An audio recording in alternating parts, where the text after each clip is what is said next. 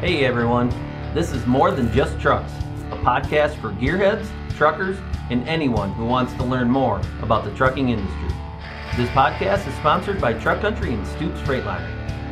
Come along with me as we dive deeper into what makes this $700 billion industry an essential part of all our lives. Here, we will interview industry leaders, educators, and more as we aim to inform the population on all things trucking. This is Ray Clark, your host, and today with me I have Jay Goninen, and this is a fly-by-the-seat-of-your-pants show. This was totally unscripted, and Jay and I have known each other for a few years now, I think it is. And I called him up, and I said, hey, I want to get a podcast out there, and I said I've got one topic in mind, and I'm kind of at blame a little bit myself, so I'm going to throw myself under the bus as needed for this, but today's topic is getting involved with schools and more technicians in our industry. Jay's had, how many you think you've had, Jay? And actually, you know what? Let's introduce yourself, Jay. Well, thank you for having me on. This is my favorite type of show. I like going a little unscripted and just having good general conversation. So when you brought this up to me, I was like, oh, this is perfect. But we're going rogue. Yeah, we're going rogue. So as Ray mentioned, I'm Jay Goninen. I am one of the co-founders of WrenchWay, which is an online platform really meant to try and improve the industry as a whole, try to make it healthier at its foundation. We do a lot of content around how we make the industry better, but we've got an online platform that really allows technicians to be able to do due diligence on shops and really understand who they are. And on top of that, a big piece of what we do is with schools, is working with schools, trying to get industry more involved with schools, both at the high school level and the post-secondary level, to get them the support they need. I think it's no secret we've got a gigantic shortage. And, I think in a lot of ways it probably is past due to really try and drive this participation in these schools and the support that they need. And I think the reason we find ourselves in the position that we do today is because we largely ignored this for the last several decades. Yeah. And it's something we just got to maybe get a little bit more attentive to. Yep. Well, first and foremost, I got to say that, I've been a little bit on the forefront of when it started as Finder Wrench to Wrench Bay. Yes. And you guys, man, your platform, I think it's honestly, from my opinion, personally, this isn't to blow smoke, but this is it's a diamond in the rough because it's not a recruiting tactic, and you've moved away from that. And that's what I like about your thought concept with Matt and moving everything out of that kind of you know what, we're just here to help the industry. We're help you guys. We don't need to recruit for you and stuff. I mean, could at one point in time, right? But it's we're here to how do we bring it all together? And like I said, I love that forethought. And, the new school chapter, as you know, I've gotten involved here with it and stuff, and that School Connect and building those chapters. So, I mean, to your point and to the point of this podcast is we have sat back and we've been complaining about, I can't find a tech. And this has been going on for years now, but it's really become louder in the most recent times, right? So I've heard it on our forefront, from service managers, and I can't blame them, right, is, God, the amount of money that we have to sink into a new hire, a trainee, how do we do it? And it's stuff. It's okay, so you're not going to find an experienced guy that's usually going to, if they're being treated correctly, and we're finding out more and more businesses, right? So I did hear I was on part of your roundtable yesterday, most of the time, and, brings in the same thing, right? Flat rate. And, but the subject of today's conversation is we sit back as a group and we're like, oh, we got to get involved in more schools. Here's the thing. And I think, Jay, you'll reinforce it with me, is we need to quit talking about it. It's time to get off our backside, myself included, getting into more schools and just saying, yeah, I've got some schools in my area. Man, pick the phone up, email somebody. Heck, just stop in if you can. You make a lot of rounds, right? You're kind of a worldly traveler, I'll call you. How hard is it for these guys to get into schools? Is it like it was kind of, and I get COVID had its thing there and it, you know, the security things. How difficult have you been hearing or seeing for a guy like myself or an independent shop owner that says, okay, hey, I want to go visit the two local school diesel or automotive instructors? How hard would it be for them?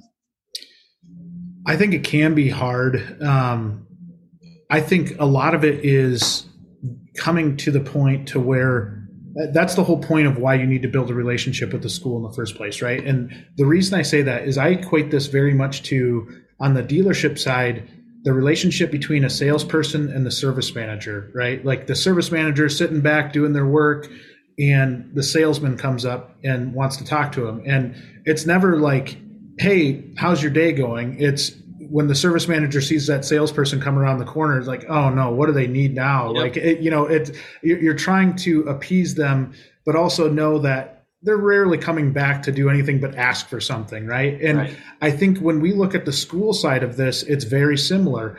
Those instructors are so used to and trained to the point that when industry comes calling, it's not normally because they're trying to help, it's because they need something. And a lot of times that's where our relationships fall apart. I was actually at local tech school that you're familiar with, Ray, MATC here in Madison. Yep. And one of, this is a few years back, but one of my really, really good friends, he's at my wedding, is an instructor there in the diesel program. And he said one time, like, hey, listen to this. It was like the week before graduation. He had 17 voicemails from different shops asking for his best graduate. And he's like, they don't get it.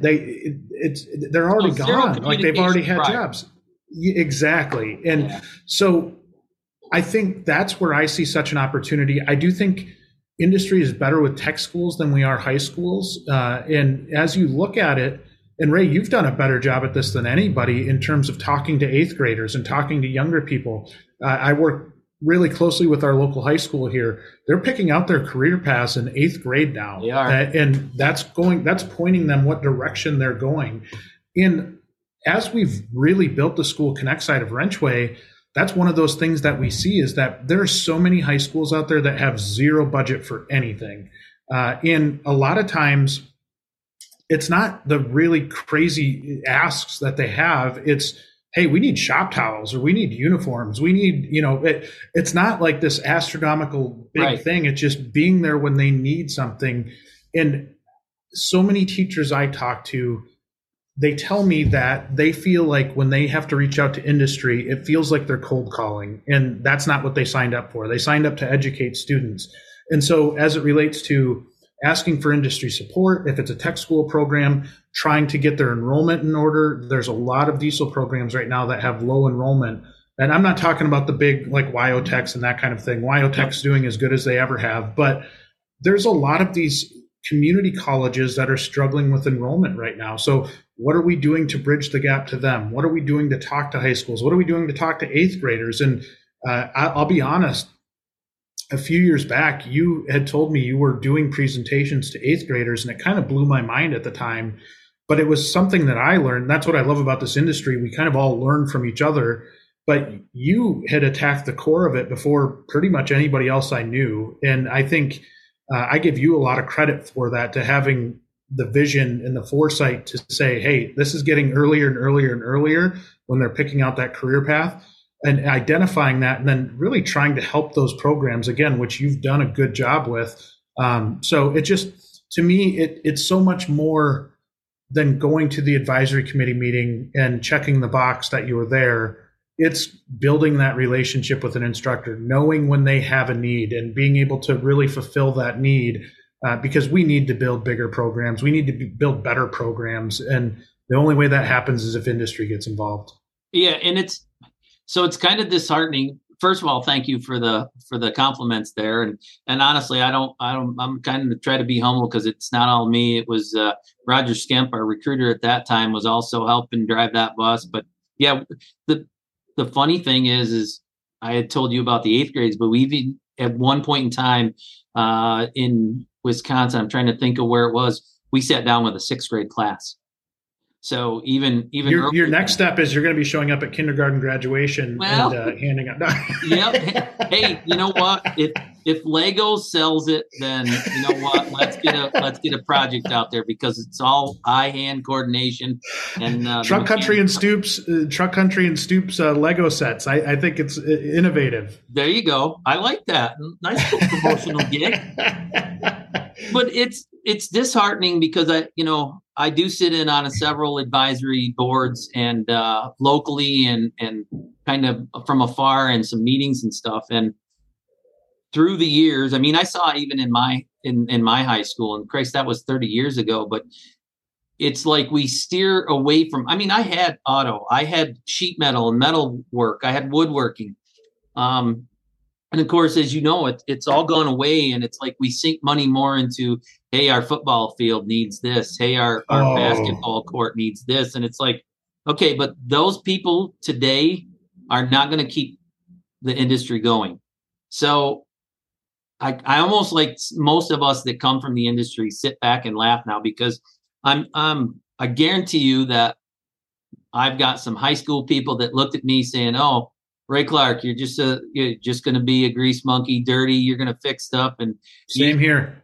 You didn't go to college, so what good are you and stuff? And then I'm like, okay, so 2 years after I was out of school, I believe I was probably making more money than some of those that were laughing at me. And my debt, because I went to Ohio Diesel, was much more minimal. And you know what? Where I sit today, I'm quite comfortable and proud of the path that I took. So Ray, to touch on that, I think that's one area we can make a lot of headway. And you and I have had conversations about how important it is teachers on our page, or administrators in schools on the same page as us, and see the really good careers that we have. One thing I've seen really work here lately is doing an ROI case on their education and sitting down and penciling out, like, okay, hey, you want to go be a doctor? Great. Go that path. Like, I'm not downplaying the need for extended education for some of those types of things. But maybe if you're going into marketing, or you're going into just general business, your money might be spent better somewhere else, right? In being able to learn a trade. I mean, look at the impact that AI could have on not our industry, but white collar industries moving forward. It's going to replace a lot of jobs. Oh, and so somebody better be ready. Oh, absolutely. But we still need people to work on trucks. We still, like, the trucks are still super important. And I think the ROI case for going into our industry right now is better than it's ever been. Yeah. So, funny thing, I just had a conversation with both my wife and my son. As you know, my son Diesel is now wrenching. Still the greatest name of anybody I've ever heard. Yes. Well, when that conversation come up originally with the wife, I don't know if she would agree with you at that point in time, but we had that AI conversation, and because I've been monitoring that very closely, especially in my world of training and stuff, and knowing that I've been seeing and hearing a lot that AI is going to replace jobs. Like, there's no doubt about it. There's jobs out there that are college bound students that when they graduate, will they have a job? Will there be an opportunity?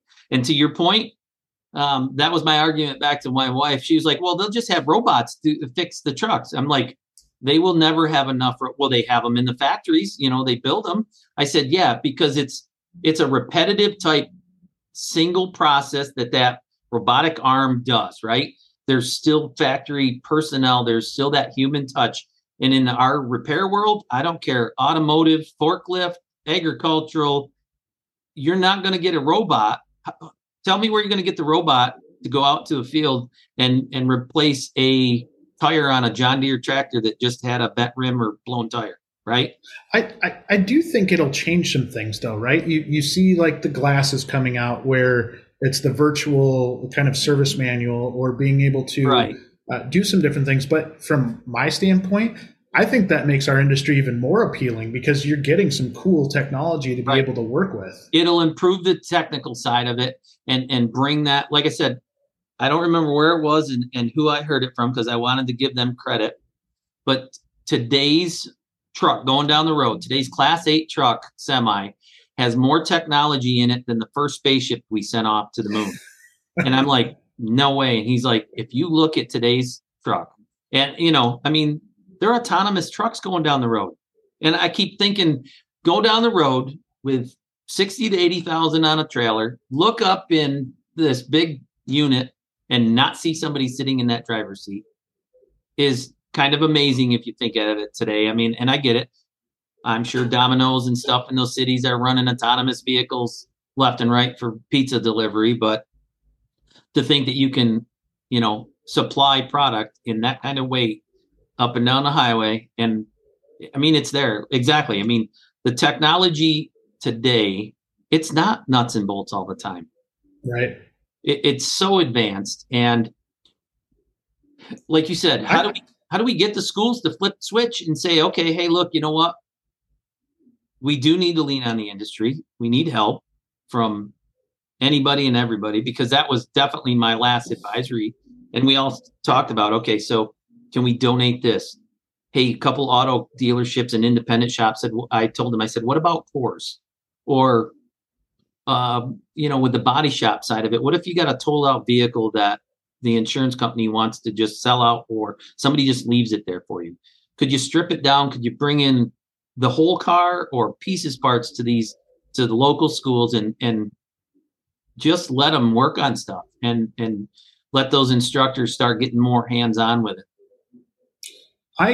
You know, it's funny that you say that. I had I'm again, very involved with our local school. And for the first time ever, I heard the high school principal say, we need to look at our career readiness and what that means, because that, you know, the mission of the school is to have them career or, you know, further education ready by the time they're done with high school. And it was the first time I had heard from him specifically where he said, listen, we have to adapt our school a little bit. The truth of the matter is in 5 years, and don't quote me on the stat, but I'm taking it off of the top of my head, that something like in 5 years, 80% of students will no longer, of jobs will no longer require a college degree. And so when they're looking at that, it is skill-based, it is getting better skill, it is being, you know, I love the fact that the principal of the high school stated that. Like, that's a different message than I had ever heard from any high school administrator before. So encouraging that we're making waves there. This is where I think the more we can band together as an industry and get involved with these schools, the better off we're going to be, because then, and it sounds terrible, but sometimes the squeaky wheel gets the grease, right? And I think the more we can be the squeaky wheel, the more they're going to listen to us. And it's going to take all of us working together. It might require competitors working together to get more people into the industry. Yeah. And I think that's really foreign and really scary to a lot of people. I'll tell you. So our local other dealership is Thompson Truck and Trailer here. And by any means, I'm not afraid to mention them, because they, you know, it's a different OEM. But so Joe Hoffman is their service manager there. And again, I'll give him kudos, because he's come through the ranks up there and actually worked for me. And he gives me the same kudos back that I trained him up through and got him to where he's at today, and give him some acknowledgement. But we sit in on some different boards and or go to school events. And it's like, you know what? We're there for the same reason, whether they get them or we get them or whoever, right? If we don't, like you said, if we don't come together. So two things with this, right? I mean, literally, we got to get off our backsides and start reaching out to the shops. And it cannot be, oh, you're graduating a class, I want your good ones. It's got to be like, go there in the beginning of the year when you start the class and say, hey, guys, I'm here. You know, we've known that and seen it. We've got a room that we're dedicating to UTI. So, you know, it's going to be labeled up Truck Country and Stoops. And like you said, hopefully it's from the get-go. We're meeting classes and groups in there. We're getting around to a lot more schools. So it's, you just have to. I mean, you just can't sit back and say, we need more. You're not going to find an experienced tech. You're not going to pay them more. And if you do pay them more, Are you going to have the fear of losing others because you just brought in an outsider in a sense, and you haven't raised your pricing or your shop rates or anything, or covered the rest of your guys' labor, you know? So it's a double-edged sword when I think, anyways, that's my thought. When I agree. I could not agree more. And I think you hit on a good point there, which is, well, I talk about industry working together, and you can't have collusion on labor rates or anything like that. But I do think you can't have everybody be, you know, the majority be at this and then have two or three people that are half that, right? Like it just doesn't make any sense. And I think it really drives a disservice to our industry and to how smart people are when we don't properly charge for our time. And I think we're getting a little bit better in that regard. And I think some of it is you can't have the backyard mechanics that you used to have, right? Like, yeah, exactly. You've got to have the tooling. You've got to have the education. There's so much that's needed now for a current day technician that you're just not going to be able to have that fly-by-night person. You have to have skill. And, you know, these are not, you know, I always say on the automotive side, because I grew up on the automotive side, then spent time in diesel. But I started off as an automotive tech. And it used to be in my head, you know, I'm just doing a brake job, not a big deal. Right. And now, you know, that I've gotten older, I look back and I'm like, oh my gosh, somebody's transporting their family in that vehicle. Somebody, you know, there is on the truck side, you see the liability concerns that happen when a repair goes wrong, and you just are driving gigantic machines that you have to have good people working on. You just can't have inadequate techs working on this stuff. And it's just, to me, we not only have to get more people into our industry, we have to get better people in our industry. We've got so many great people, but you know, we've got to be able to appeal to that front of classroom type of student as well. And as technician changes, or as technology changes, it's going to take an entirely different effort, and that's what we have to come to an understanding with. Yeah, and you've heard my analogy before when I go into a classroom and I call out the gamers, because you sit and it's not that kind of guy that everybody's like, oh, he's kind of one of them nerdy guys that games all the time. I don't care. You know what? Set him down in front of a laptop. Let me teach him what to look for on this. And you know what? Could he be that next diagnostic guy and not get hands dirty and pass it off to you because you didn't want to learn it?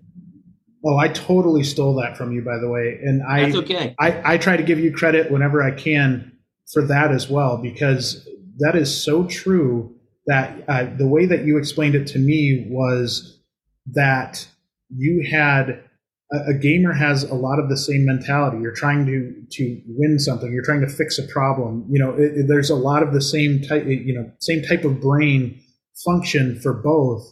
And when you sat down and really walked me through that, I was like, damn, Ray's spot on here. That's really good. Yeah. Cause I mean, they're multitasking on the screen. And if you look at today's technology and you're running a diesel engine, heck, even on an automotive engine, and you're running them, there's anywhere from 10 to 12 different things going on that screen. And that diagnostic tech has to like monitor all of that. So he's got to sit there and watch everything. Oh, and you know what else he has to be good at? Math, people, math. So it's not just the, hey, I don't need English. Yeah, you do. You need to communicate correctly. I don't need math. Yes, you do. You need to do pressures, temperatures, voltages, and do the math quickly in your head and be able to diagnose trucks. So yeah, I mean, it's just like you take all that and then you say, okay, so if you can figure out that game and you can like be that winner and step to the next level, right? I'm level 236 now. Well, you know what? Like I said, a good diagnostic tech, if we can train you each one of those parameters, each one of those voltages, and do the math quickly, can you diagnose that truck with little to no hands-on by kind of looking. And now, granted, I don't want to make it sound like you fix trucks with a laptop, because you don't. You know, it takes much more than that. And it takes reading meters and does take getting your hands dirty and stuff. But back in our day, it literally was mechanical linkage. There was no hydraulic clutches. There was no automated transmissions. The biggest voltage issue you had was a headlight or a blower motor.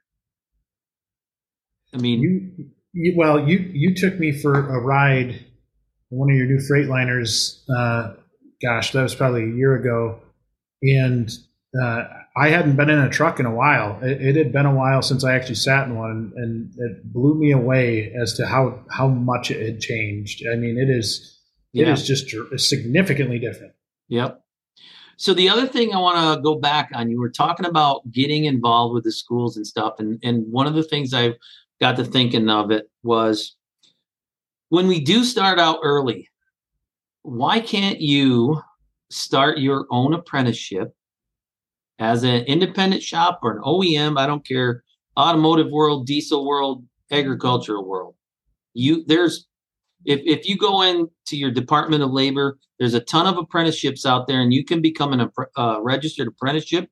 You don't even have to build something on your own, or you could do it on your own. Just get out there right from the get-go. When classes start, you know what? You never know, but you could find your next foreman, your next shop supervisor, and start these guys out. But what I'll tell you is, start them out like everybody else did, and make sure that they know that you got to start from the bottom, right? Yeah. I pushed brooms. Don't overpromise. Yep. I mean, I push brooms, and I get it that there's a lot of people with the generational gap nowadays that they come in and they want to make millions right off the bat. And I get it. You'll get there. You got to get dirty, and you got to work for it first, though. I'm telling you, it doesn't happen overnight. So with patience and hard work, shop owners, dealerships, independents going in, making those contacts first thing with these schools. You don't know what you got for potential until you get in front of them. Yeah. I think you hit on a variety of great points right there, but my dad's little independent automotive shop in Mineral Point, Wisconsin, did this as well as anybody did. And it was really none of my doing, right? It was basically something that they've kind of had in place, but not really structured, if you will. But I think the system works great, which is get some job shadows in, get kids exposed to what it is that you're doing, figure out which ones might have the chops to hang around in the shop or really love it and or could love it. Right. Try to get them into an apprenticeship program from there. So you're not just taking that one kid that has interest but might not be good at it. You're getting a look at a bunch of different kids, a bunch of different students, but get them into an apprenticeship program, then get them into tech school after that. You guys have an easier funnel than anybody, right? Like you can funnel them right into your school. And from there, you're producing the next generation of techs. And it just takes a little effort to go out of your way to do some job shadows and to do some, getting a proper apprenticeship program lined up. And the more you can do that, the more you're going to put into the workforce. And that benefits our entire industry if we do that. And kind of going back to how we started with the transition from Finder Wrench to WrenchWay, with Finder Wrench, we were recruiting. It wasn't necessarily because I loved recruiting. It was because I was in the industry and I had a big problem.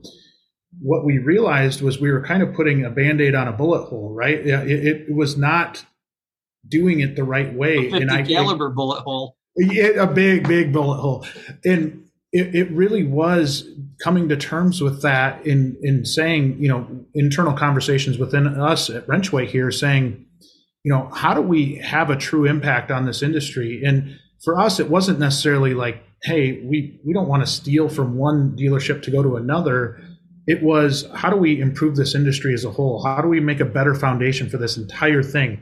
Some of that comes down to the shops and how they treat their people. We got to make sure that we treat our people good. As you alluded to earlier in the podcast here, shops have gotten a lot better at that. Like if they're good, they're probably being pretty well taken care of. We still have a long way to go. There's still some really bad shops out there. And when a tech goes to a bad shop to work, they get a really bad taste in their mouth. And then if they go to another bad shop to work, they're out of the industry because they assume that every single place is the same way as the last two that they've had, right?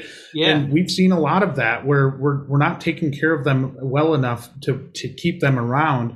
And some of it comes down to, you know, I had a manager working for me once that was, he was a hothead. He would scream at everybody. He'd scream at customers. He'd scream at all of his techs. This is in the equipment business, but he was, I mean, he was a hothead, and he would admit I've been there. And you just can't have that anymore, right? Like the techs have so many options now that they're not going to stick around if they're treated that way. Close your box and walk that day.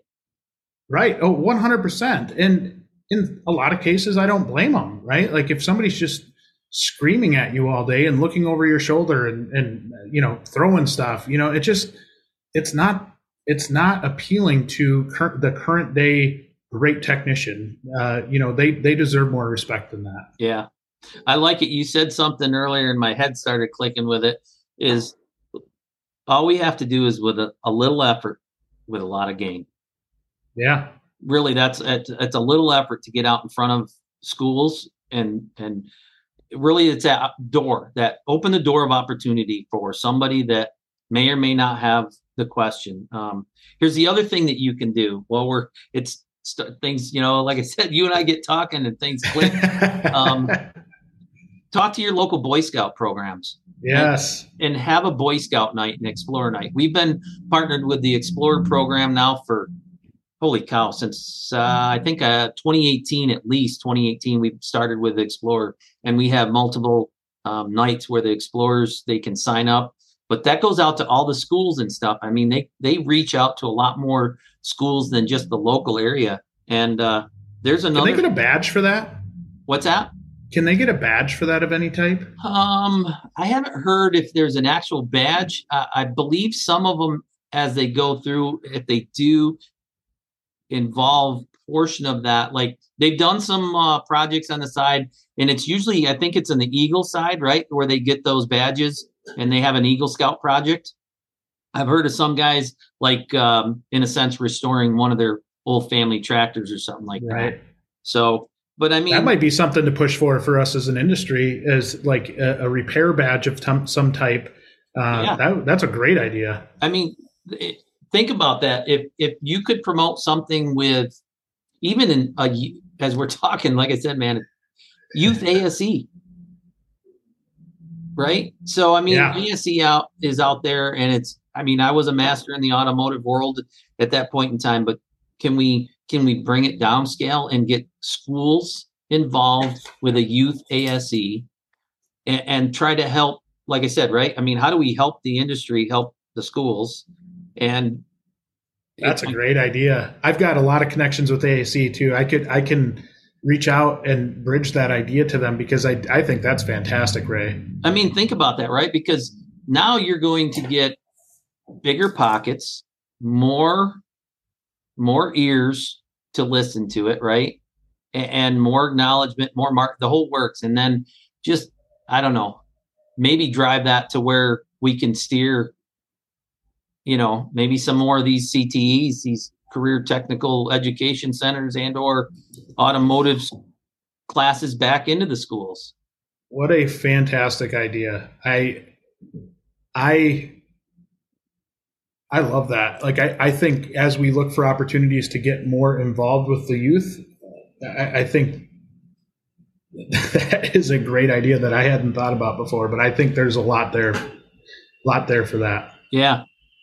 So let's wrap things up. Like I said, point blank, I was going to try not to cuss or anything, but we just need to get off our ass, and we need to get in front of it as independents, as personnel in the industry. Whole industry.